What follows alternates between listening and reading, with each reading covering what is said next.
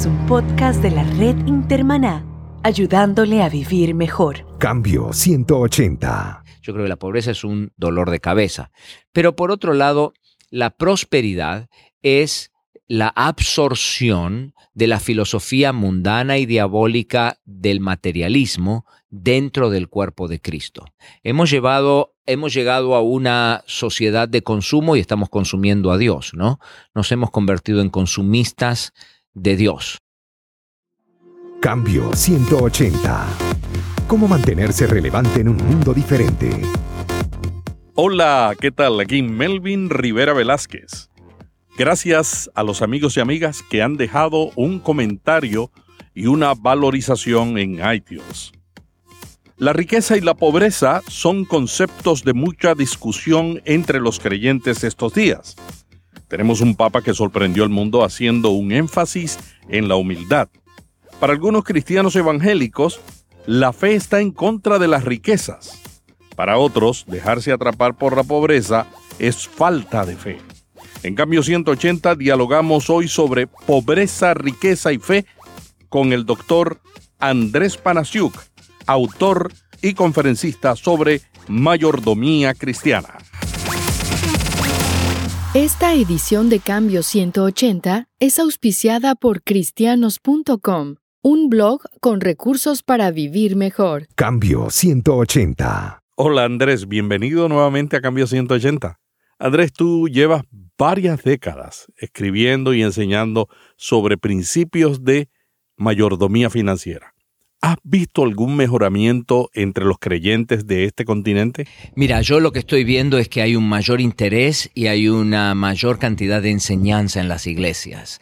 Este, cuando yo empecé allá en los años noventa y empezamos a enseñar esto de finanzas en las iglesias, este, todos me miraban con cara rara, ¿no? ¿Qué está haciendo este tipo? ¿Qué quiere? Todos se agarraban el bolsillo, la billetera, porque pensaban de que estábamos ahí para este, succionarles dinero, ¿no? Pero Pero como que en los últimos años, especialmente después de la crisis del dos mil ocho, los pastores y los líderes han entendido la importancia de enseñarlo. Entonces yo estoy viendo un movimiento ahora en Latinoamérica en el que hay más enseñanza. Nosotros hemos ayudado a miles de familias, por ejemplo, en el continente a armar su plan de control de gastos, a, a muchísima gente a salir de sus deudas, a ordenarse. Entonces estamos mejor de lo que estábamos en los años noventa, pero no estamos donde deberíamos estar, estamos lejos de donde deberíamos estar.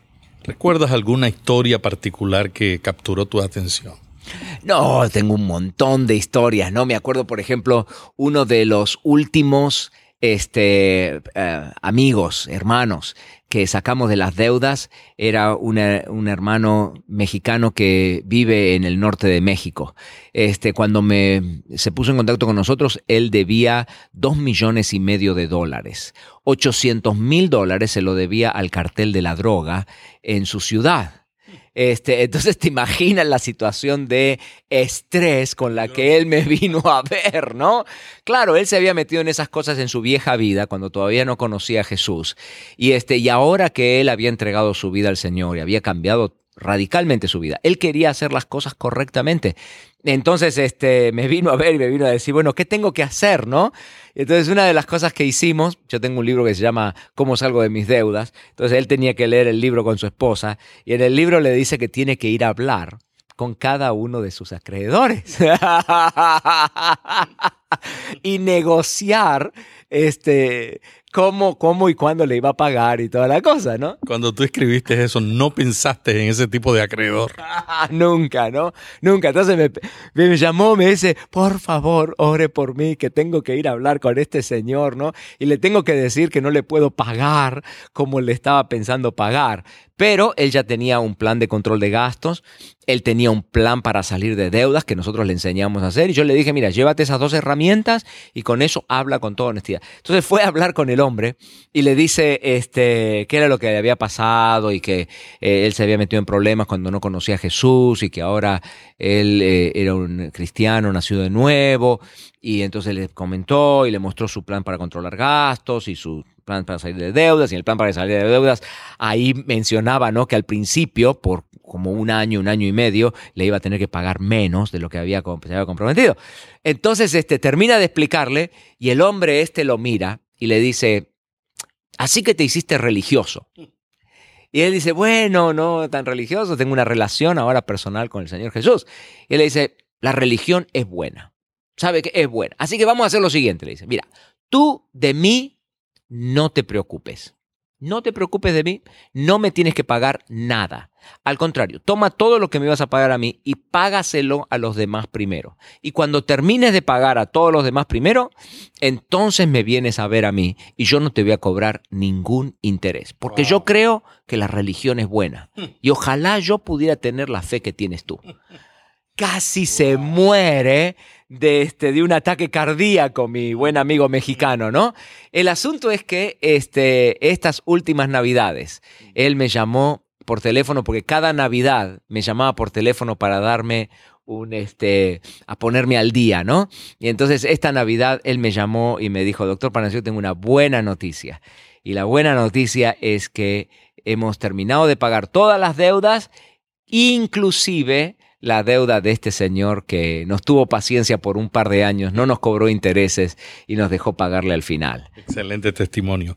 Oye, Andrés, muchos piensan que la prosperidad significa tener dinero. ¿Tener éxito en la vida cristiana realmente significa tener plata? Mira, Melvin, yo creo que, yo creo, ahora que vivo en Estados Unidos, ¿no?, que tener plata es más divertido que no tenerla. Este, perdón por lo que pensaban diferente, pero yo crecí en un barrio pobre en las afueras de la ciudad de Buenos Aires. Este, y cuando me mudé a Estados Unidos, especialmente ahora que soy el doctor Andrés Panasiuk, presidente de Cultura Financiera y todas estas cosas, yo tengo muy buenos amigos que tienen mucho dinero, ¿no? Entonces yo me des- he descubierto que este, tener dinero es más divertido que no tenerlo. Pero ¿sabes qué? Uno nunca debería confundir diversión con felicidad. Diversión es una cosa. Felicidad es otra completamente diferente. Felicidad es un estado del corazón, es un estado del alma y es una decisión personal y no tiene nada que ver con la cantidad de cosas que nosotros tenemos. Y es más permanente. Y es más permanente. Entonces, el mundo nos ha mentido. Hay una men- la mentira de una filosofía mundana que es la filosofía del materialismo. El materialismo, el materialista contesta la pregunta ¿qué es la verdad?, diciendo la verdad es lo que puedo tocar, ¿no? Entonces, para ser feliz tengo que tener cosas que puedo tocar. La cantidad de, como dicen en Estados Unidos, ¿no? El que se muere con más juguetes gana. Yo siempre digo, el que se muere con más juguetes de todas maneras se muere, ¿no? Este, y, y los juguetes no valen la pena. Entonces, el día que te morís. Entonces, yo creo que este, sí es divertido tener, tener cosas, pero eso no tiene que ver con la felicidad. El Señor Jesús nos dice, este, la vida del hombre no consiste en la abundancia de bienes que posee. ¿Ves? Entonces, tanto el capitalismo como el comunismo, a pesar de ser dos filosofías económicas tan diferentes, las dos tienen raíces materialistas. Las dos filosofías piensan que las cosas materiales son las que nos hacen más felices, las que nos dan un, un mejor estándar de vida. Pero mi estándar de vida este, se da por, la, por otras cosas, no solamente por cuestiones de dinero. El dinero me permite tener opciones, el dinero me permite quizás a, acceder a un, a un carro mejor o tener en mayores facilidades, pero el dinero no me hace feliz. Me da diversión, pero la felicidad es una cuestión mía. Felicidad es lo que le permitía al apóstol Pablo cantar estando en lo profundo de una prisión romana. ¿Ves? Entonces, este, yo creo que nosotros debemos perseguir la felicidad, debemos abrazar la doctrina del contentamiento y debemos buscar tener una mejor experiencia de vida. Y yo creo que uno puede tener una mejor experiencia de vida sin necesariamente tener más dinero. Si tenemos más dinero, yo mi posición con, con el dinero es, cuando tengo cosas, este, las disfruto. Y cuando no las tengo, no las extraño. Andrés, en tus conferencias tú hablas sobre la teología de la pobreza, la teología de la prosperidad y la teología de la mayordomía. Son pensamientos que uno ve presente, unos más enfáticos que otros en las iglesias hoy día en todo el continente. ¿En qué se distinguen estos conceptos? Bueno, mira, este, son la teología de la pobreza y la teología de la prosperidad son eh, exageraciones, son puntos exagerados en la Biblia, ¿no? Son extremos. Y yo creo que en la palabra de Dios, Dios quiere que nosotros vivamos vidas balanceadas, teológicamente balanceadas. Todos los extremos tienen algo de verdad. ¿Eh? Por alguna manera llegamos a ese extremo, pero por alguna razón, ¿no? Llegamos a ese extremo. Pero este, yo creo que tenemos que entender bien los extremos para saber dónde ubicarnos en el centro teológico de la palabra de Dios con respecto a las cosas materiales. La teología de la pobreza existe en muchos países de Latinoamérica, muchos países. La religión tradicional ha fomentado mucho El, el asunto este de que los pobres son como mejores o más santos, o siempre andamos pensando, ¿no? San, San, San Francisco de Asís, la Madre Teresa de Calcuta. Pero mira, la verdad es que si, si los po- la pobreza fuera santidad, no tendríamos que andar evangelizando el continente. Yo creo que la pobreza es un dolor de cabeza. Pero por otro lado, la prosperidad es la absorción de la filosofía mundana y diabólica del materialismo dentro del cuerpo de Cristo. Hemos llevado, hemos llegado a una sociedad de consumo y estamos consumiendo a Dios, ¿no? Nos hemos convertido en consumistas de Dios. Entonces yo creo que tenemos que evitar los extremos, ubicarnos en el centro. Y eso es lo que tratamos de enseñar con el Instituto para la Cultura Financiera. Tratamos de enseñarle a los pastores y a la gente este, que los bienes materiales son un regalo de Dios, son una responsabilidad, este, a que nosotros debemos ser fieles con los que el Señor nos coloca, que algún día vamos a tener que dar cuentas delante de Él por la forma en la que lo manejamos, este, y que nuestra felicidad tiene que estar enraizada en Cristo, mi identidad tiene que estar enraizada en Cristo y no en las cosas que yo tengo. En Estados Unidos han realizado varios estudios que dicen que cuando la gente mejora económicamente, se distancian de su religión y fe. Los que han hecho el estudio creen que esta es la razón por la cual el agnosticismo y el ateísmo ha crecido en Estados Unidos y en los países europeos que están mucho mejor económicamente que el resto del mundo. ¿Qué tú piensas sobre esos hallazgos? Mira, este, yo no sé, yo, yo creo que, bueno, la palabra de Dios nos dice en el libro de Proverbios que este, ojalá que Dios no nos dé ni riqueza ni pobreza, sino que nos mantenga con los, las cosas necesarias en la vida, porque cuando uno es rico tiene la tendencia a eh, ser autosuficiente y a pensar quién es Dios, ¿no? Yo logré todo lo que he logrado. Es cierto, es una cuestión bíblica, ¿no? El, como la, cuando tenemos pobreza tenemos la tendencia a robar y mentir y pensar de que Dios nos va a perdonar porque somos pobres. Este... Por otro lado, yo creo que el problema en Europa y el problema en Estados Unidos es, eh, va más profundo de eso, porque si vos te recordás, los norteamericanos en el pasado eran gente profundamente religiosa y también rica. El, Estados Unidos es una nación rica por muchos años, ¿no? A, a, próspera y rica. Este, creo que el problema viene por el lado de que no somos relevantes. Hemos perdido la relevancia. En Europa la iglesia se convirtió en un monumento.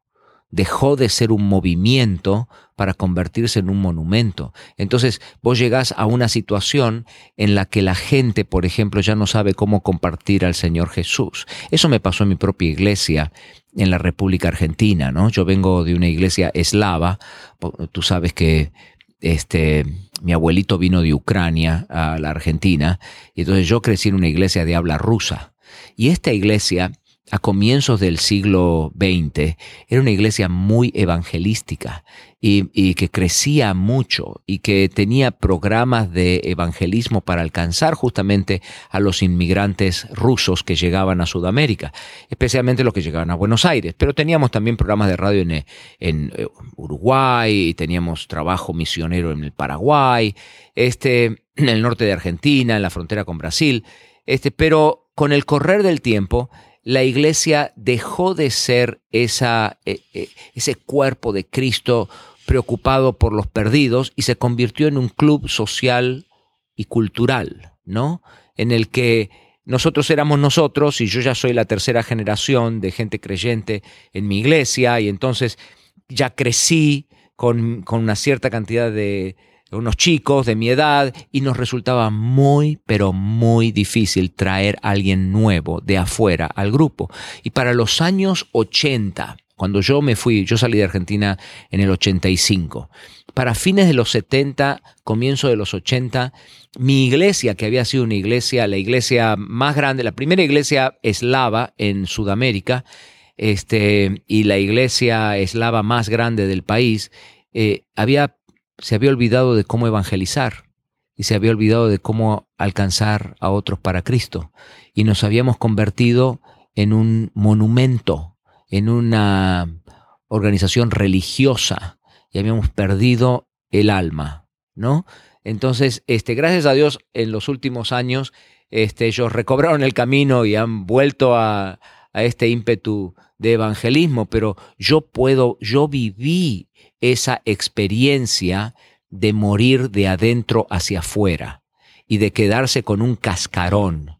Y a mí lo que me parece es que la iglesia norteamericana, especialmente la iglesia de habla inglesa, tiene un serio problema de adentro, de adentro, porque no están creciendo, no hay un crecimiento, son un cascarón, ¿no?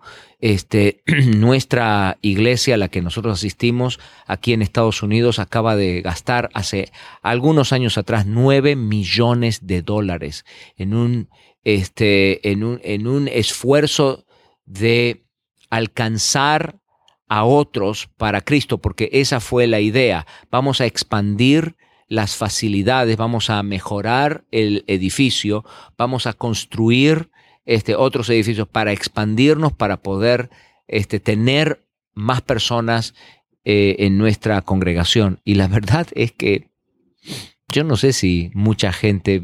Debemos tener uno de los costos por alma más grandes en el planeta, porque después de haber invertido nueve millones de dólares, yo no sé si hemos crecido ciento cincuenta personas.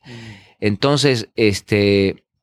yo creo que tenemos que repensar eso y tenemos que tener cuidado como líderes y como pastores de no convertirnos en dinosaurios, de no llevar a nuestras iglesias a convertirse en clubes sociales, deportivos y culturales, este, no convertirnos en un monumento religioso y ser relevantes para el mundo en el que nosotros nos encontramos. Es la única manera de poder mantener al, al cuerpo de Cristo vivo. Ahora estoy participando en una iglesia en México donde el año pasado bautizamos a setecientas cincuenta personas. Este, que es una iglesia que está creciendo, tiene como cinco mil gentes el domingo a la mañana, este, y continuamos creciendo este, fuertemente. Entonces, eh, es lindo y refrescante estar en una iglesia que apela al pensamiento postmoderno. Yo Este, la verdad que preferiría otro tipo de canciones. Me gustaría un servicio un tanto diferente, con menos ruido que el que tenemos y menos locuras de las cosas que hacen este, en el... Pero este, veo cómo esta iglesia es una iglesia que tiene un mensaje para la gente de hoy, para los chicos de hoy, para la gente de hoy. Entonces, yo creo que más que el asunto de financiero, es un asunto de relevancia. Andrés, tú te relacionas mucho con personas en el continente de altos ingresos. ¿Cómo una iglesia o cómo un creyente, un líder, puede compartir su fe con una persona que no necesita nada? Mira, este, en el fondo, en el fondo, en el fondo, todos tenemos necesidad de una relación con nuestro Creador. ¿Ves? Porque a veces pensamos que la gente viene a Jesucristo porque tiene necesidades personales, ¿no? Necesidades de, de dinero, o está metido en deudas, o tiene una crisis. Este, pero todos tenemos necesidad de restablecer esa relación íntima con nuestro Creador. Entonces, todos tenemos necesidades. Y yo veo, yo veo eso. Lo que pasa es que a veces los pastores no sabemos cómo manejar eh, las relaciones que, con gente que tiene muchos recursos económicos, porque no estamos acostumbrados a lidiar con eso. ¿no? Este, siempre estamos acostumbrados a trabajar con gente más pobre.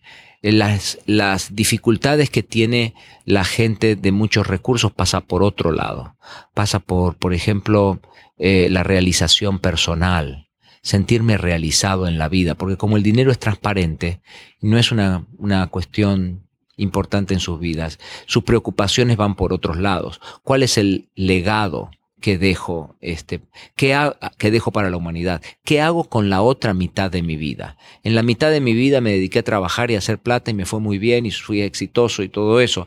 Pero, ¿qué hago en la otra mitad de mi vida? Tengo un amigo que fue el presidente de Apple para Canadá y el vicepresidente mundial de Apple, este, educado en Harvard y todo eso. Y él estaba en la cocina de la casa un día hablando con su esposa y, y le preguntó, ¿no? ¿No habrá otra cosa que hacer en la vida más que vender computadoras? Este, y entonces deja, decidieron renunciar a Apple y, este, y dedicar el resto de sus vidas a servir a ministerios, ¿no? Y ayudarles a los ministerios a ordenarse, estructurarse y manejarse mucho más profesionalmente. Este, creo que por ese lado va. Por otro lado, también la gente que tiene mucho dinero tiene eh, algunos problemas que son muy similares a todo el mundo. Yo estaba con un amigo, por ejemplo, que tiene un negocio muy, muy, muy próspero en el área de Atlanta y estábamos sentados tomando un cafecito este, hace un par de años atrás. Y él me, me recuerdo, pero vívidamente, me miró así a los ojos y me dijo, Andrés, yo estaría dispuesto a entregar toda mi fortuna el día de hoy si mi esposa volviera a casa el día de mañana. Y entonces vos te das cuenta que, viste, la, los dramas y las dificultades que nosotros tenemos, este, también son dificultades que la gente de mucho dinero tiene. Hay dificultades en sus relaciones interpersonales, hay dificultades en la, en la crianza de los chicos, cómo crío a mis hijos, cómo los ayudo a crecer sin que se me estropeen con tanto dinero, ¿no? Cómo evito que se peleen cuando llegue el momento de la herencia. A- ayer justamente me pasé este, tres horas hablando con un señor multimillonario, con una corporación muy, muy grande, que me decía justamente eso. Andrés, dame algunas ideas sobre cómo podríamos hacer para... para mover la corporación a la siguiente generación y evitar que se agarren de los pelos y se peleen cuando llegue el momento de la herencia, ¿no? Y, y este buen amigo mío tiene setenta y pico de años, setenta y dos, setenta y tres años, y le está pensando, tiene, está muy bien físicamente, muy bien, muy fuerte, ama a Jesús con todo el corazón, este, sirve al Señor, a veces viene y habla en nuestras conferencias, pero él me decía, este, esa es un gran, una gran preocupación en mi vida. Y en, la, en, lo, en el último mes es el tercero que me dice exactamente lo mismo, ¿no? ¿Cómo hago para pasar mi fortuna a la siguiente generación y no romper la familia a pedazos? Un autor desconocido dijo una vez, era tan rico y tan rico que lo único que tenía era dinero. ¿Es la soledad, es la soledad un problema grande de la gente que tiene dinero? Sí, a veces sí. A veces sí. A veces este, te encontrás... Eh, ¿Sabes qué? A veces te encontrás con muchos conocidos, pero con muy pocos amigos. Porque la gente que tiene dinero puede hacer fiestas y puede celebrar las cosas y puede hacer... Este, reuniones en su casa y todo ese tipo de cosas. Entonces, tenés un círculo de gente que está a tu alrededor, pero que son conocidos. Pero amigos, amigos, este, es muy difícil, porque es difícil encontrar a gente que esté en tu misma situación y que tengan tus mismos dramas y que te entiendan, ¿no? Y que no sean tu competencia, por ejemplo, ¿no? Este, que no vengan buscando algo. Que no vengan buscando algo, exactamente. Entonces, eh, sí, hay un sentimiento de soledad, de sentirse solos en el tope, ¿no? Y el, el tope de, de las corporaciones, los pastores se identifican con eso, porque nosotros como pastores nos resulta difícil encontrar otro pastor, otra persona como nosotros que nos pueda entender. ¿Ves? Entonces, mucho de la pastoral en Latinoamérica está sola, porque en el tope de la organización tenés mucha gente que conoces, pero muy pocos amigos. Sin embargo, cuando una persona entrega su vida al Señor, como tú dices en tus conferencias, su, conf- su dinero toma otro rumbo. Yo estuve ayer en una reunión donde una familia de muchos recursos de Estados Unidos nos enseñó a un grupo de líderes de las Sociedades Bíblicas Unidas el plano de construcción del Museo de la Biblia más grande del mundo, que se va a construir en el Mall de Washington, a unas cuadras del Smithsonian. Cuando yo vi ese plano, yo dije, gloria a Dios por haber bendecido a esta familia, que ahora con este proyecto súper moderno, es un proyecto extraordinario donde se presentan las traducciones de las Biblias y se van a presentar también las traducciones de las Biblias de las lenguas que no están, y van a tener una sección donde dice la Biblia hoy, y todo es con la nueva tecnología. Cuando veía eso, yo realmente di gracias a Dios. Es decir, que hay gente que sí, cuando tiene los principios, los principios dirigen sus decisiones, pero también hay pobres sin principios, que la falta de principios dirige sus decisiones. ¿Qué tú le recomendarías a los pastores para enseñar los principios de mayordomía que transformen a la gente de lo profundo? No simplemente de gloria a Dios y aleluya, vamos a ser buenos administradores, sino realmente que, que comience ese proceso. Bueno, este, nosotros tenemos una serie de herramientas que les pueden ayudar a los pastores. Si los pastores, el liderazgo, va a eh, cultura financiera punto org. Allí va a encontrar una serie de herramientas y materiales que le pueden ayudar a comenzar a enseñar este tipo de ideas. Las otras cosas que yo sugiero es que, por un lado, este, hagan algunos estudios bíblicos. Hay un muy buen estudio bíblico escrito por el doctor Larry Burkett que se llama Este, cómo manejar su dinero. Es un clásico de los clásicos, yo se lo recomiendo. Es una muy buena manera de empezar este, a hablar del tema. Todos nuestros libros tienen tanto la parte filosófica como la parte práctica. Este, podrían, por ejemplo, eh, hacer un estudio bíblico, video dirigido de cómo llego a fin de mes. Son cuatro sesiones, quince minutos cada una el video, y luego hay una serie de preguntas este, y actividades prácticas para la gente. Eh, en el fondo, en el fondo, la solución es certificar a un líder en mayordomía para su congregación. Esa es, en el fondo, la solución. Es lo que los, los norteamericanos llaman un pastor de mayordomía. Entonces, si se ponen en contacto con nosotros, nosotros podemos mostrarles cómo pueden certificar un líder en mayordomía. Yo recomendaría que fueran, en realidad, que fueran dos o tres para la congregación, porque cordón de tres dobleces no se rompe pronto, ¿no? Entonces, este, uno a veces solito se puede, o solita, se puede desanimar, pero si son dos o tres, este, se apoyan mutuamente. Entonces, nosotros este, tenemos un programa de certificación de líderes que es completamente autodirigido. Este, no necesitan ir a ningún lado, lo pueden bajar, se lo mandamos este, por correo electrónico con un enlace, y lo bajan de la internet y lo hacen por su propia cuenta, porque nosotros estamos en el negocio, no de hacer conferencias, ni seminarios, ni talleres, ni, ni vender libros. Estamos en el negocio de fortalecer la iglesia local. Entonces, si los pastores estuvieran interesados en cambiar la cultura financiera de sus iglesias, yo diría que el primer paso es este, certifique un par de líderes en su congregación este, y luego permita que esos líderes traigan dentro de la iglesia eh, productos y materiales como los que nosotros producimos para poder influenciar a los hermanos de la iglesia desde el punto de vista bíblico. Recuerde que el ser es mucho más importante que el hacer. Entonces, no trate de enseñarle a la congregación, por ejemplo, a hacer un plan para controlar gastos.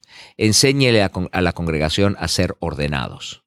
Este, no trate de enseñar a la congregación a este, comprar, ahorrar ahora y comprar después. Enséñele a ser pacientes, enséñele a ser perseverantes, enséñeles a ser íntegros, enséñele la parte del ser. Y eso se aprende, en primer lugar, con las Sagradas Escrituras en la mano.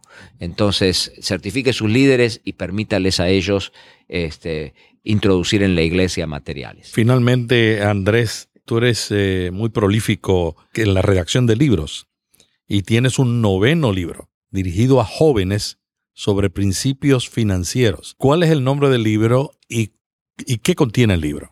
Mira, este es un, es un proyecto que me, me alegra tanto el corazón. El libro se llama Una esperanza y un futuro. Está dividido en doce secciones porque está pensado y diseñado para las, los líderes de jóvenes y para los estudios bíblicos de jóvenes. Entonces, lo pueden estudiar en tres meses, ¿no? En doce sesiones. Cada sesión termina con una actividad práctica. Entonces, este, aterrizamos los conceptos en cada sesión. Es, el, es uno de los pocos libros, pero en serio, de verdad, de verdad, muy, muy pocos libros en el mercado general o en el mercado cristiano que le están enseñando finanzas a los chicos de dieciocho a veinticinco años.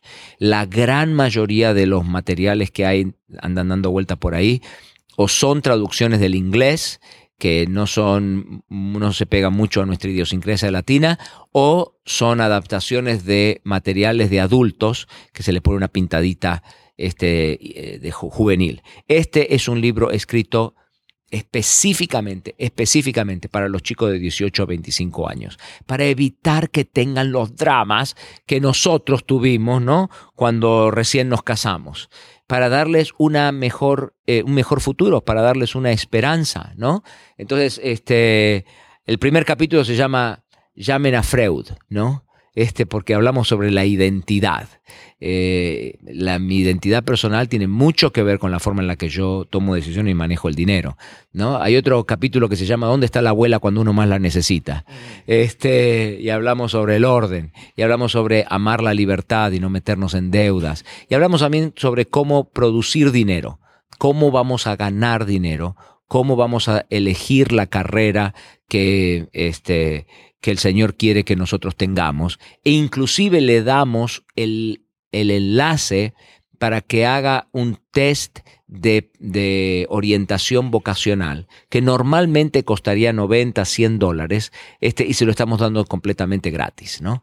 Entonces, este, es un muy, muy, muy buen material para los jóvenes, para darles a ellos, como dice el título, una esperanza y un futuro. Bueno, ya lo escucharon, y eh, en el blog y en las notas de este podcast, ustedes van a ver los enlaces a todo lo que estamos conversando. Muchas gracias a Andrés Panasiuk por su participación en Cambio ciento ochenta. Cambio ciento ochenta. ¿Cómo mantenerse relevante en un mundo diferente?